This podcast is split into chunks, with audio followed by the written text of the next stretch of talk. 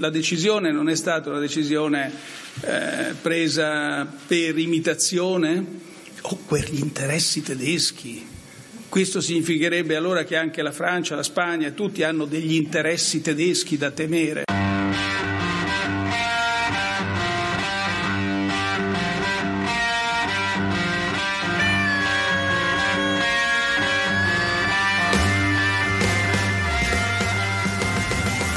Anche oggi, come sempre, faremo gli interessi tedeschi. Questo è Tutti Fatti, il podcast che in 20 minuti vi spiega un po' le notizie della settimana. Cerchiamo di coprirne il più possibile. Io sono Riccardo, con me c'è Federica e mi confermi, Fede, che questo podcast fa gli interessi della Germania. Ciao Ricky, ma guarda, io mi, mi trovo d'accordo con il nostro Presidente del Consiglio, non esiste questa cosa, no? La, l'ha toccata proprio super piano, è stata una, una frecciatina diretta, arrivata dove doveva arrivare fatta durante questa prima conferenza stampa di, eh, di Mario Draghi sul decreto sostegni. Entriamo così in media stress. Sì, subito. No, divertente secondo me perché Draghi ha un po' questa, questa doppia, doppia, faccia di quando parla a livello istituzionale che, vabbè, si sta un po' sciogliendo, però è sostanzialmente molto formale, sì. eh, parla pian pianino, si esprime con grande cautela su tutto e poi in realtà quando gli fanno le domande e quindi risponde no, non più da in quel momento solo non, ha più il copione davanti che deve seguire. Quindi Va proprio a ruota libera, si scioglie. Esatto. esatto. Eh, è successo, spiego quello che avete sentito all'inizio della puntata, eh, giornalista di TP dei Post Internazionali Giulio Gambino, che è anche il direttore, gli ha chiesto in maniera un po' così sopra le righe, anche un po' sbruffona, possiamo dire, eh, se riteneva giusta la scelta di aver sospeso il vaccino di AstraZeneca creando grossi ritardi domanda le- più che lecita. E se, um, e se, non l'avesse fatto per interessi politici, che ne so, della Germania, ha detto l'ha fatto per gli interessi politici della Germania e Draghi l'ha un po' sfottuto dicendo gli interessi della Germania, gli ha fatto un po' la voce, quindi è stato divertente. Ma non perdiamoci in chiacchiere perché questa conferenza serviva ad approvare il decreto sostegni. Esatto, un nuovo decreto sostegni che ehm, prevede un nuovo scostamento di bilancio. Draghi ha detto che in questo periodo i soldi non si chiedono, si danno, quindi una posizione no, molto forte quella del, del nuovo Presidente del Consiglio. Dunque, vediamo un po' che è necessario in quest'anno. In quest'anno è necessario accompagnare le imprese e i lavoratori nel percorso di uscita dalla pandemia, nel percorso di uscita dalla recessione. Questo è un anno in cui non si chiedono soldi, si danno soldi. Ci si aspettava un pochettino, no? Lui sicuramente non era stato super efficace o comunque era stato percepito come un po' distante sulle comunicazioni, mettiamole così, eh, sociali e invece sulle comunicazioni economiche non mi sorprende che ci sia andato così a gamba tesa perché ha una sicurezza nel farlo data dalla sua caratura chiaramente che, sì. eh, che, insomma gli permette di essere così bold. Sono 32 miliardi, che, eh, che cosa si fa con questi 32 miliardi? C'è la cassa integrazione ordinaria che viene prorogata a, fino a giugno e il blocco dei licenziamenti doveva eh, finire adesso a marzo e questa cosa preoccupava molto e invece mm. continua anche questo fino a giugno per tutte le aziende che ne usufruiscono. La cassa integrazione è in deroga fino a fine anno e invece il blocco dei licenziamenti è in deroga fino ad ottobre ottobre. Sì, esatto, insomma, c'è un po' questi tecnicismi a seconda delle aziende di, di quale cassa integrazione usufruiscono. Il esatto. succo è che eh, alla fine pot- eh, è prorogato per un po' il blocco dei licenziamenti e poi vedremo se sarà ancora necessario pro- prolungarlo ulteriormente e che vengono coperte sostanzialmente in questo momento le carenze delle aziende, non solo con la cassa integrazione ma anche con eh, 11 miliardi a fondo perduto per le aziende più colpite. Eh, e qua c'è una cosa un attimo da spiegare che forse è interessante perché cambia il criterio con cui arriveranno i soldi alle aziende che prima eh, praticamente venivano classificate secondo il codice che si chiama Ateco che praticamente mette in una specie di ranking le aziende a seconda di eh, alcuni Quello parametri, per esempio sì. quanto, esatto, eh, quanto, quanto producono, eccetera. Ora non sarà quindi diciamo un criterio che non tiene conto delle perdite subite durante la pandemia, ma che parla dell'azienda a prescindere. Invece adesso il nuovo criterio, attraverso la nuova piattaforma sul sito dell'Agenzia delle Entrate, sarà proprio andare a vedere quanto hanno perso le aziende e poi distribuire proporzionalmente, quindi interessante. Poi ci sono un bel po' di altre cose su cui magari andiamo abbastanza veloci, ma insomma un miliardo e mezzo per i lavoratori autonomi, un po' di soldi per il turismo della montagna che si erano tanto lamentati e quindi bene, eh, 5 miliardi alla sanità, eh, poi un po' di soldi per il trasporto pubblico che sappiamo adesso servono autobus, cose nuove, elettriche, eccetera. Ehm, poi tutti contenti, un miliardo per il reddito di cittadinanza e 1,5 per ehm, il reddito di emergenza eh, e sono stati prorogati anche i navigator. Direi che ormai il reddito di cittadinanza è diventato dichiaratamente una misura assistenziale, non è più una cosa per il lavoro, cioè ormai Sì, è conclamata questa cosa. O comunque è stata resa tale. Guarda, una cosa che non c'è in scaletta, ma che secondo me è super interessante è anche questo, questo più di un miliardo di euro per la cultura. Ehm, Mm. Che era stata un po', no, durante questi mesi è stata un po' accantonata. Tra l'altro, Draghi ha fatto da quando è, è arrivato al governo un sacco di cose per la cultura. Ha, è stato- ha- ha riaperto subito i musei, no? In zona, in zona arancione anche e soprattutto anche il weekend in, in zona gialla. Questo me lo ricordo perché una volta volevo Sì. andare al, all'Hangar Bicocca a Milano e niente, era chiuso chiaramente, sia nel weekend che il lunedì, che è il giorno di chiusura dell'hangar, c'ero rimasta molto male. E invece Mario poi la- li ha riaperti, Mario il mio amico.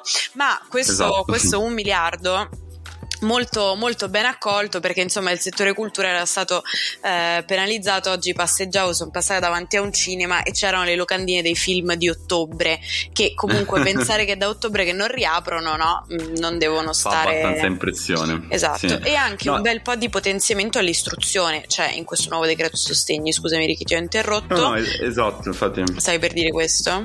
No, questo era interessante, sì, stavo per dire sia questo e sia anche mm, rispetto a quello che dicevi prima eh, su Draghi che era un po' visto come no, il banchiere che arrivava, quindi un uomo senza anima, perché noi sappiamo che nell'immaginario comune eh, la gente che tratta con i numeri praticamente non può avere empatia, non si capisce per quale motivo, e lui però ha cercato eh, subito di oltrepassare questa immagine che gli veniva affibbiata, eh, anche nei primi discorsi cercava subito di parlare di cose un po' più eh, vicine alle persone, di dimostrarsi vicine alle persone e anche tutte queste, tutte queste cose dimostrano di rispondere subito a delle esigenze molto precise, magari anche senza troppi proclami. Poi ho visto, va detto ad onor del vero, un fact checking che ha fatto Pagella Politica sul discorso di Draghi e ci sono state alcune imprecisioni, per esempio sui numeri delle vaccinazioni che eh, erano un po' sovrastimati, eh, però insomma sostanzialmente eh, io sono abbastanza soddisfatto della comunicazione e del profilo istituzionale che sta tenendo in questo momento Draghi, cioè non mi aspettavo niente di, di- di diverso fino ad ora. Sì, no, sono d'accordo con te e guarda, sul discorso che stavi facendo prima sui banchieri, i numeri, la freddezza, mh, Draghi è sicuramente percepito come una figura credibile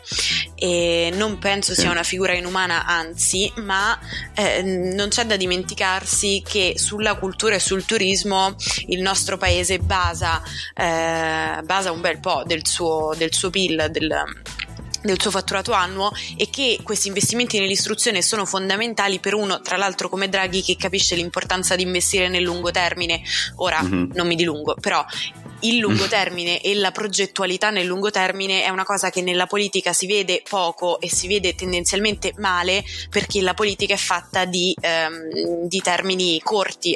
Mi sto sforzando un botto per non usare parole in inglese dopo che lo stesso Draghi ha detto che non bisogna usarle. Sto facendo Anche un mi grandissimo fatto, sforzo. anche lì mi ha fatto molto ridere quando ha detto del bonus babysitting e poi ha detto chissà perché bisogna dirle sempre in inglese queste cose. Mi Comunque, sono vi sentita faccio- un po' toccata lì.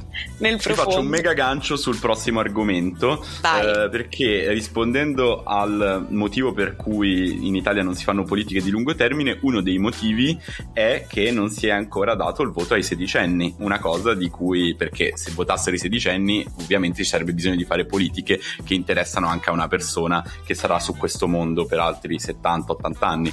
E quindi evidentemente bisognerebbe fare qualcosa di più a lungo termine, ne ha parlato Enrico Letta, nuovo segretario del PD. Ho adorato questo gancio, è stato eletto con 860 voti a favore, 2 no e 4 astenuti all'Assemblea nazionale che si è tenuta in versione virtuale, avevamo anticipato nella scorsa puntata la sua candidatura e eh, la, sua, la, sua, presenza quasi certa. Esatto. esatto conversione in uh, segretariato. Esatto, e... e... devo dire che lui ha fatto questo, questo discorso no, di presentazione che in pochi si aspettavano perché ha tirato su eh, due argomenti cardine che non si sentivano da un po'.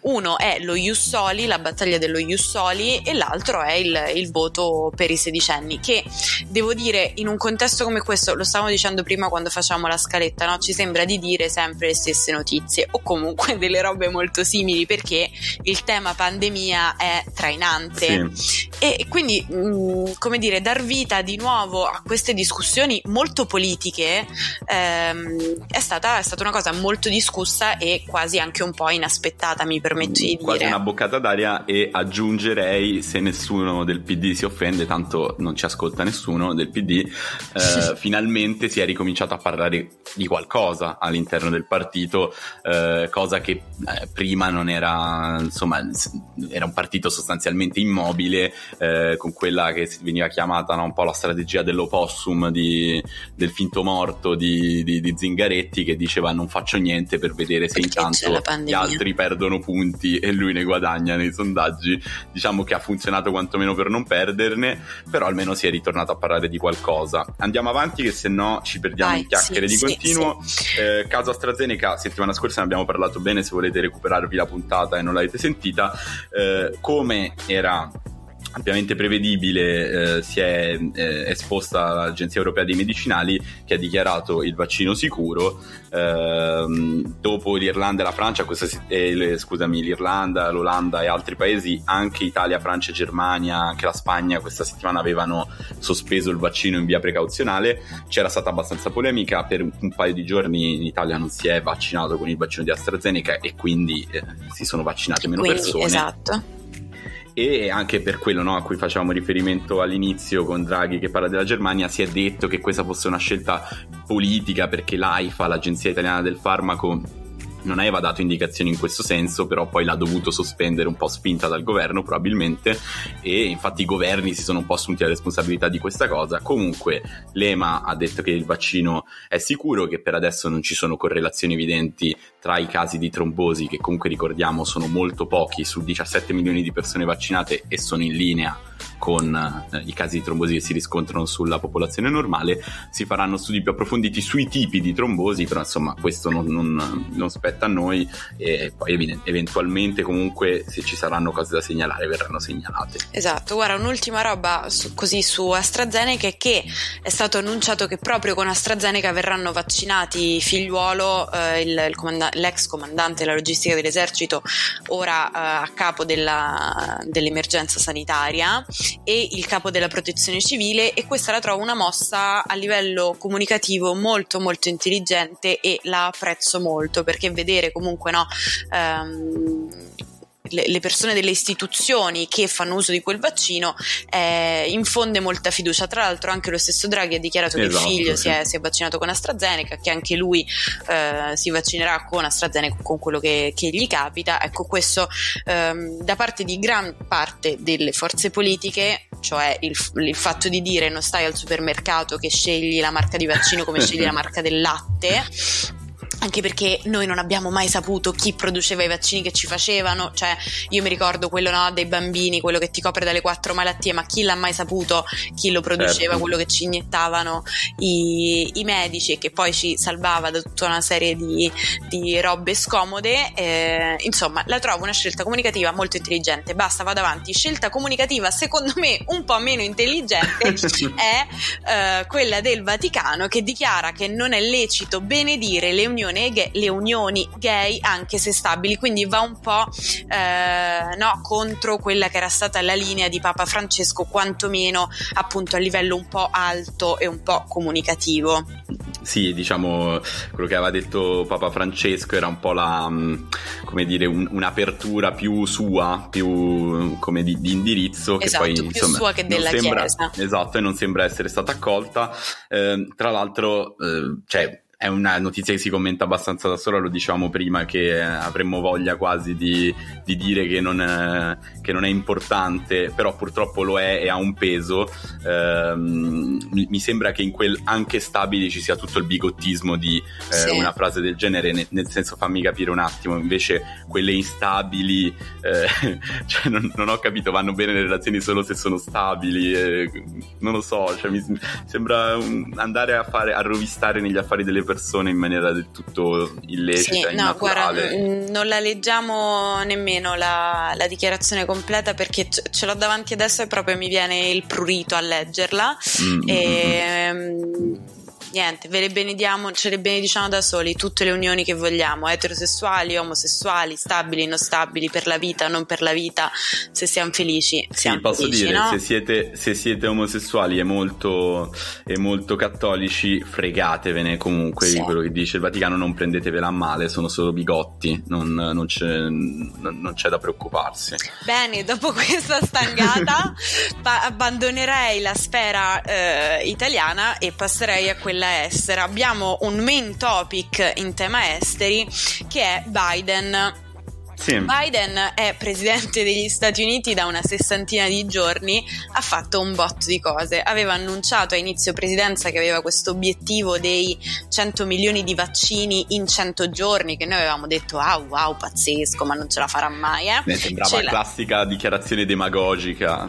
E invece ce l'ha fatta in 58 giorni. Per me assurda questa cosa, perché 100 milioni di persone sono tantissimi, chiaramente le, le strutture eh, statunitensi sono molto più disperse e funzionano in modo molto diverso da quelle italiane. Insomma, 60 giorni, 100 milioni di americani sono sono vaccinati e iniziano a riaprire le attività.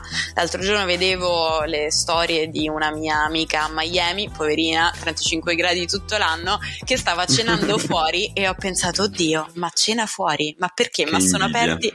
Vabbè, pazzesco. Come i sardi, eh, invidio quelli di eh, Miami però... allo stesso modo in cui invidio i sardi. A proposito fino... dei sardi, lo volevo dire alla fine perché settimana scorsa gliel'abbiamo tirata e invece adesso torneranno in zona arancione. E... Noi non volevamo, non volevamo non colpa, che loro vivessero le loro scene amici. fuori.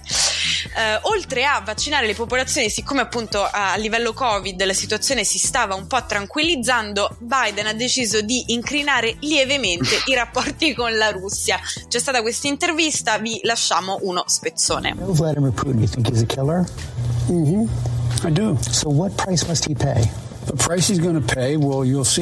Biden dice che Putin pagherà il prezzo della sua intromissione nelle elezioni americane, che quindi ufficializzano in qualche modo. Non, c'era sempre stata questa voce che girava, questa indagine in corso, invece Biden la butta proprio giù e dice sì, eh, Putin ha interferito. Gli viene chiesto se sia un assassino e lui dice sì, lo penso.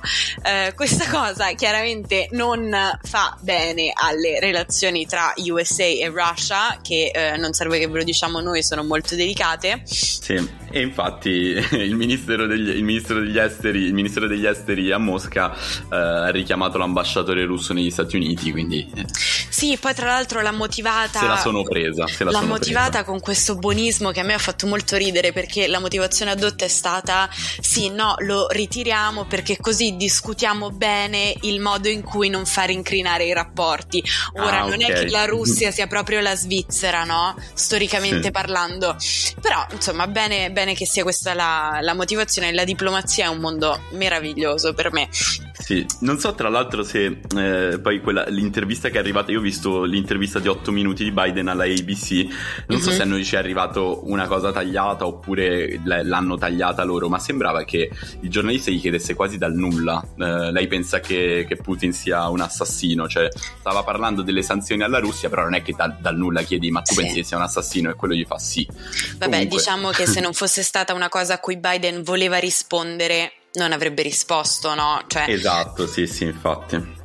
E tra l'altro eh, non è, la Russia non è, eh, non è, l'unico paese con cui gli Stati Uniti hanno rapporti inclinati perché insomma anche con la Cina non sta andando benissimo. Sì, ci doveva essere questo, questo summit di Anchorage in, in, Alaska e mi ha fatto molto ridere un articolo dell'ISPI che dice è gelo nelle relazioni USA-Cina non solo perché ad Anchorage dove si è tenuto il primo incontro bilaterale di alto livello saranno meno 11 gradi ma anche perché questo incontro diplomatico poi è stato tutto fuorchettale, eh, c'erano per la rappresentanza degli USA, il segretario di Stato e il consigliere per la sicurezza nazionale, rispettivamente Blinken e Sullivan, e invece i responsabili della diplomazia cinese, e qui sfoggio la mia pronuncia del cinese, scusatemi se sbaglio, Yang Jiechi e Wang Yi, e eh, dovevano, brava. insomma, hai visto, mi sono allenata prima, eh, dovevano così farsi due chiacchiere in modo informale, parlare un po' sì, delle relazioni commerciali sicuramente che eh, tra l'altro i cinesi speravano migliorassero con, con Biden perché a gennaio 2020 Trump aveva accusato, accusato, Pechino di aver mandato in giro il virus. Eh, a marzo la Cina aveva espulso i giornalisti americani. A luglio Trump aveva privato Hong Kong, che insomma lì stiamo, dello stato commerciale speciale e eh, gli Stati Uniti avevano chiuso il consolato cinese a Houston. Insomma, non è che stessero proprio alla sì. grandissima. Tra l'altro adesso ci sono tutta una serie di indagini eh, sul, sul modo in cui è stato incitato l'odio verso gli asiatici, quindi si parla di hate crime perché ci sono state tutta una serie di violenze, tra cui c'era stato tra l'altro in, uh, in settimana anche una sparatoria nell'area di Atlanta in cui sono state, uh, sono state uccise sei persone asiatiche, sei, sei donne asiatiche, otto persone in tutto, quindi c'è molto questa tematica dell'hate crime in questo momento e questo accordo avrebbe no, un po' dovuto anche tranquillizzare la situazione e invece così non è stato perché hanno iniziato a dirsene di ogni. Sì, si, sono presi a pizza in faccia prima ancora di cominciare. eh, molto divertente secondo me perché nei racconti che si facevano di, questa, di questo incontro dicevano appunto il nuovo corso Biden dovrà aprire tutta una stagione nuova di rapporti con la Cina.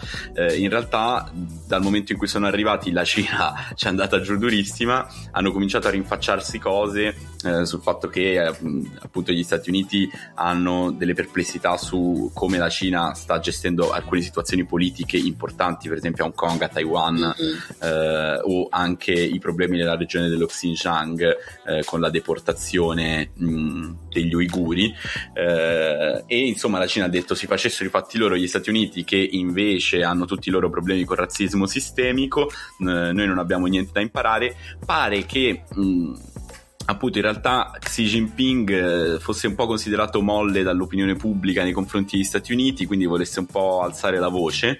E diciamo eh, diciamo che i diplomatici degli Stati Uniti all'inizio sono rimasti un po' straniti, poi dopo anche loro allora hanno ripreso ad attaccare. Eh, effettivamente, al di là di tutti i problemi che possono avere gli Stati Uniti, la Cina è una dittatura, cioè i sondaggi e la stampa non sono liberi, eh, quindi l'ampio sostegno del popolo, che il popolo cinese comunica a, su, su, sulle sue azioni dappertutto, è un ampio sostegno comunicato da un regime dittatoriale, cioè questo va sempre ricordato. Esatto. Eh, quindi insomma, questo è però divertente Guarda, come si può litigare anche in giacca e cravatta. Esatto, da un regime dittatoriale a più o meno un altro, secondo me senza più o meno, eh, voliamo in Turchia, quindi spostiamoci un po' più vicini a noi per eh, così una roba flash.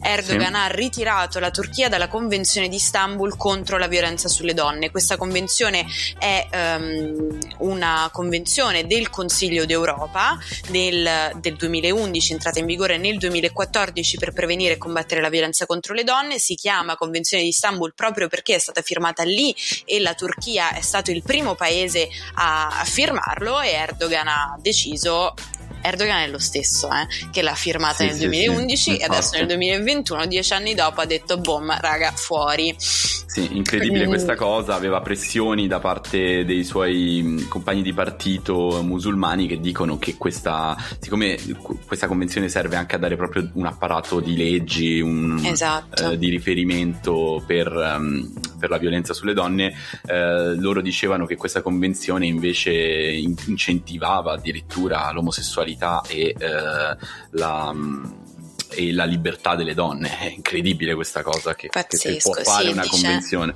Tra l'altro in un contesto in cui in Turchia i femminicidi stanno, stanno aumentando, sono in aumento esatto, sicuramente, esatto. Non, non, sono in riduzione. Infatti Passiamo... almeno 300 nell'ultimo anno, quindi... Esatto. Passiamo alle notizie buone. Cerchiamo, la chiudiamo sempre con delle notizie buone, esatto, lo avevamo più o meno accennato. Eh, le, due, le notizie buone di questa settimana di chiusura di puntata sono due. La prima è che la Spagna ha approvato eh, il progetto di legge che legalizza l'eutanasia, è uno dei sette paesi al mondo a permetterla. Il testo era stato proposto dal Partito Socialista. Vi ricordiamo che il primo ministro spagnolo Sanchez è di quel partito lì. È stato approvato in Senato con 200 voti favorevoli, 202 voti favorevoli, 141 contrari e 2 astenuti, legalizza sia quello che è il, um, l'eutanasia, quindi la somministrazione da parte di personale medico di un farmaco che induce la morte che il suicidio assistito, quindi la dotazione da parte del personale medico al paziente stesso. Non è chiaramente una roba senza regole, ci sono tutta una serie di criteri e di parametri che regolano la possibilità di rientrare nella fattispecie, eh, ovvero il fatto che la, la sofferenza sia perse- percepita dalla persona come inaccettabile e che non possa essere mitigata in altro modo ehm, e tra l'altro c'è tutta una sezione sulle malattie gravi ed incurabili eh, proprio per la parte della somministrazione della, del farmaco che viene dato al paziente stesso perché se lo autosomministra, sì, sì, quindi sì, quello che si, chiami, che si, chiama suicidio medico assistito. Ti lascio l'ultima se la vuoi chiudere. No, l'ultima è per rispondere alla Turchia, ma forse anche un po' alla dichiarazione del Vaticano. Eh beh, il Giappone ha stabilito che il divieto di sposarsi per le coppie omosessuali è incostituzionale, eh, per fortuna, e quindi insomma e niente, sì, la chiudiamo, la chiudiamo un, così con questa uno specchio riflesso a quello che, a di quello chi va avanti e di chi resta indietro? Non esatto, lo so se la vogliamo esatto. dire così, la direi no, così. Eh, invece in chiusura direi una cosa velocissima a chi ci ascolta, cioè di segnalarci, per esempio sono un po' di cose interessanti, no? anche sulla Spagna sta succedendo un po' di casino. Se volete sentire qualcosa di specifico fatecelo sapere, anche se volete sentire una puntata solo su un tema, un approfondimento particolare, ci stiamo pensando per Pasqua che sarà tra due settimane, quindi scriveteci intanto eh, e insomma vi rispondiamo e poi decidiamo magari ne, ne riparliamo settimana prossima su, sul tema. Yes, assolutamente. Allora noi vi lasciamo alla vostra domenica e alla vostra settimana e ci sentiamo domenica prossima con tutto quello che sarà successo. Ciao!